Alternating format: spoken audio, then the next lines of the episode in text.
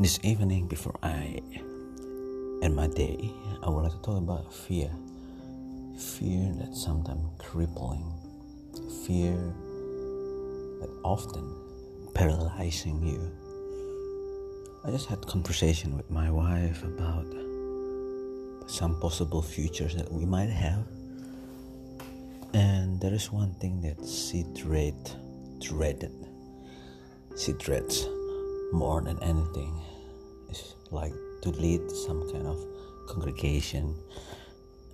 And it has been known as a really difficult group of people. And she said, I cannot imagine that I can handle those people. And you know what? Sometimes what you fear most and uncomprehensible is the thing that God will put right in your face. Even in a time when fear is so debilitating, the fear is so like encumbered you, you literally cannot move. You just feel tortured, again paralyzed with fear.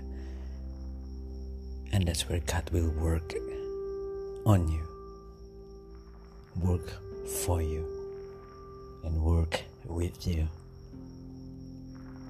What you fear most, most likely, God will give it to you. Leadership, probably. People that you hate most.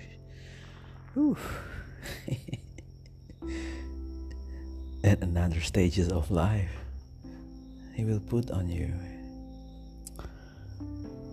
and he will do it to those he loves because scripture actually say god discipline those he loves like father discipline his sons that he loves I'm inhaling saying like this because I've been experiencing it. I might facing that in the in the future or near future. Person, people, leadership, tasks, whatever. Hallelujah. Hallelujah. Will you run from it? Or will you accept it with absolute certainty that God, He will not take you away from it, but He'll be with you even to the deepest mire, mud and pit.